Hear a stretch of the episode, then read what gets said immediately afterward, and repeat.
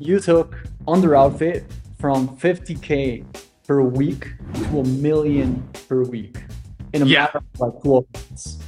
How the hell did you do that? I think like if the idea is like, well, what is the secret sauce to do it? Like, I don't know that there's a one single best thing that made it happen.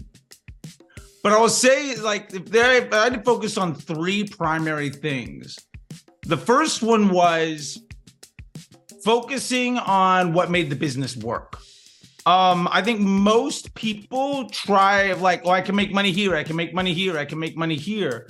And they look back and like, oh, I'm making a nickel on a dollar here, I'm making a dime here, I'm making a quarter over there, but I'm making money everywhere. I should just keep doing it.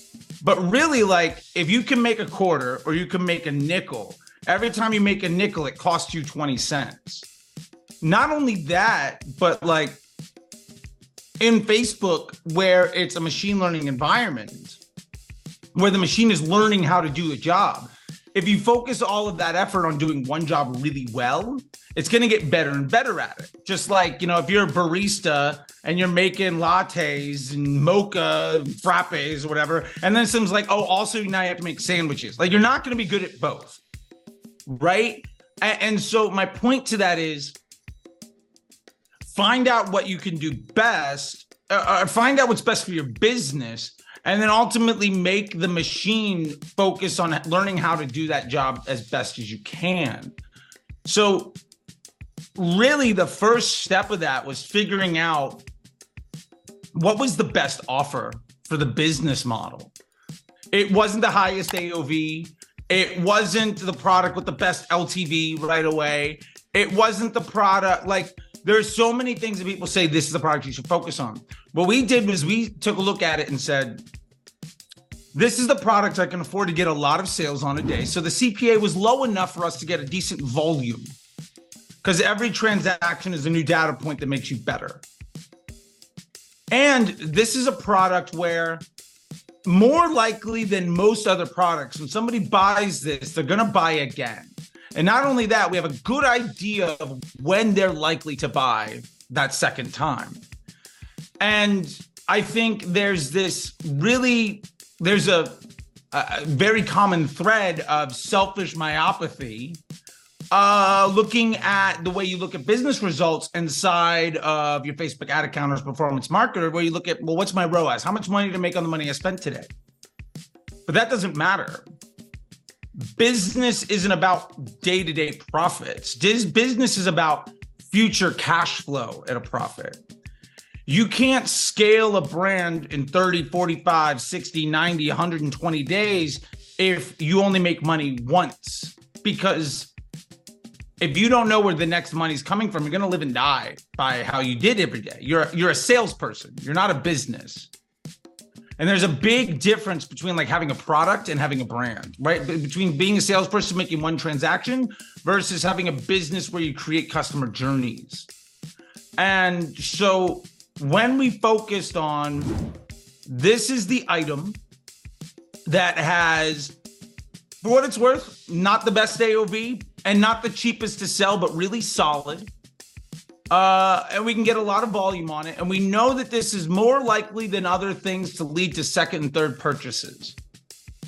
And that way, we knew that what we call PSM, lifetime value divided by the sum of CPA and COGS times frequency of purchases. Like we know if somebody buys this, we know what the future cash flow looks like. Which means when you're spending money on Facebook ads, what you're doing is you're amplifying a business model. If that business model says, I know how much money I'm going to get today and how much money I'm going to get in 30 days, 45 days, 90 days, whatever it happens to be, well, now I can evaluate what I'm spending today based on the future value of that money, if that makes sense.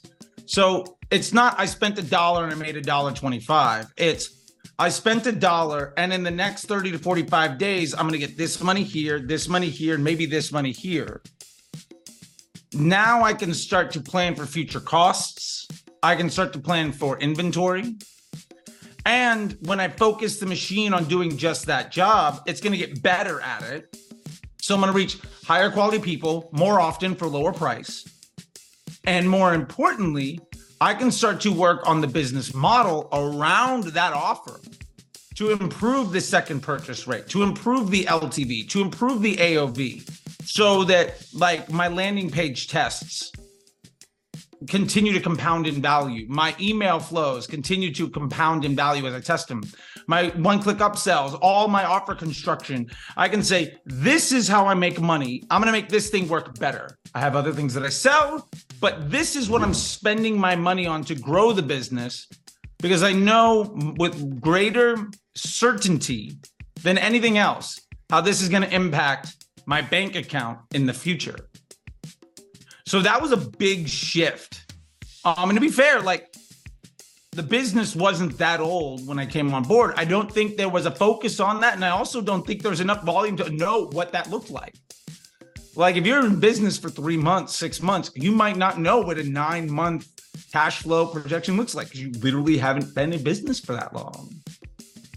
But I think that was point number one was really figuring out if we're going to spend money to make money, what is the single best investment we can make so that we can start to centralize all of our efforts around that? Let's say that I'm a small business right now trying to grow. How will I go about the metrics that I have to know in order to put my business in a position to scale? Yeah, I mean, the key metric that I look at when analyzing any business opportunity is a metric called profitable scaling margin or PSM. And basically, it's what's the lifetime value of my customer divided by the sum of, or divided by this other equation, which is cost per acquisition, cost to produce the goods, and how often does somebody buy it. So, for instance, if I know it costs me 10 bucks to make a product and it costs me $40 to sell that product, and the average person buys two and a half times. Well, that's 10 plus 40, that's 50 times two and a half, that's a buck 25. If I know that customer is worth $200, well, now I know every time I spend 125 bucks, I'm going to make $200 and I know when that future money is coming. Now, if I'm a young company a lot of people say, well, I'm young. I don't have LTV. I don't know what it is. My response is that's complete nonsense. If you want to know your LTV, it's really simple. What is your total revenue divided by your total customers? That's your total LTV. If you don't have a more sophisticated number than that, that's a completely accurate way of looking at things. And then you can just simply say, okay, great.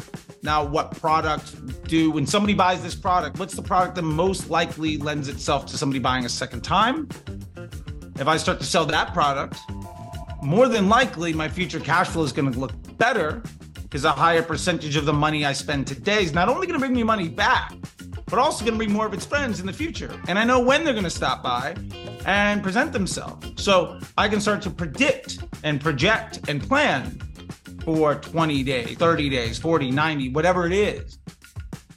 But I think that's the thing that most people need to start focusing on, even if you're brand new if you have three products or a hundred, is if you look at that equation, that ultimately tells you how much more money could you spend per acquisition of a transaction in your business. Uh, and if it's 5% or it's 105%, now you have a very good idea of how much more money you could spend on an average basis. So, say it's my PSM is a 1.1. I know I could spend 5% more tomorrow. And if I make zero extra sales with that added spend, I'm still profitable. And odds are, if you spend an extra 5% every day, you're probably going to see at least one extra sale and you'll get better and better at maximizing the volume of that opportunity. Um, and for what it's worth, as you improve it, that number should get better and help you scale more. Like when we started, I think it was like a 1.3, and by the time it was at like a million, it was like over a two. Like every dollar we spent was worth two dollars, which is just crazy. Wow, that's super interesting. I want you to explain how because you said that in order to get to this point, you need to identify this, let's call it a hero product. Yeah. That Yeah. is the most likely to get the second purchase in Mhm. that customer journey. So how Yeah. if I'm a brand right now listening to this, how will I go about identifying this product in my store? Well, there are a lot of fancy pieces of software you can pay a lot of money for. There's Lifetimely. You can you can get somebody a great CPA to analyze all of your receipts. That'll totally work. You want to do it for free. Um, the easiest way is to take a look at the receipts. Like if you if you have WooCommerce or Shopify or something, you know that's a new customer versus a returning customer. Awesome. Let me identify all the people that are returning customers. Let me now isolate just what they bought on their first transaction. That could be like a CSV, just like a list. Let me put that into a word cloud. What's the biggest word? That's your most commonly selling product on a new customer that turns into a second purchase. I mean, hopefully it's not large or like red. Like you have to take some of those things out. You know what I mean? But in Underoutfit's case, is it bra? Is it cami? Is it panties? Whatever it is, right? If it's a dog, if it's a dog, is you know, is it dog food? Is it is it a treat? Is it you know peanut butter? Whatever it is, right? Done that with businesses over and over again. But that's something where like you could legitimately do that really really fast, and now you're basically saying of all the people that bought multiple times, what was the most common thing bought the first time? You don't need to be any good at math to understand that that's probably the best thing. That's the thing that most heavily indexes to a second purchase. So just start focusing on that. If you are a nerd and you've got more things, you can dive deeper. But like probably 80% of folks, that's probably the simplest way to get started. I remember when I was working in an agency that one of my friends had a client. This is this is a true story. She had a client, and it was a fashion brand. the The client was making around 100k per month, and they were going. And I remember we will go over the ad account, and I was looking at the ads. I noticed that there was this ad that was absolutely crushing it. Right, it was winning by far and the the ad was promoting a product that was completely sold out and it, it was still the winning ad even though they had not been selling that product for months already and that was basically the ad that took people to the store to buy other products and that is exactly Yeah. right Oh no, I love that. Like, I, I mean, I, I've run a Black Friday ad up until like m- like March or May. Like, if it works, who cares? Like, what is advertising? And I feel like this is a question most people get wrong. Advertising is ultimately buying or earning attention that you can predictably monetize. Like, that's advertising. So this product sold out, but you're now in my store. Great. If I'm making money, who cares? Like, I, like there's a typo. I don't care. We're sold out of it. Don't care. We stopped selling it three years ago. I don't care. Are we making money? Awesome. Let's solve another problem. Like, that's amazing. And I love that story. And I'll bet you there's a thousand accounts out of a thousand and one where something like that is happening where somebody just turned an ad off because somebody in the business said oh we can't support this. Let's turn it off. And it was objectively better for the business than at least one other ad running in that ad account. And basically by doing the right thing they decided to make way less money. And if you're not thinking about it in numbers, if you're not thinking about it in money, then you're not thinking about it like a business owner.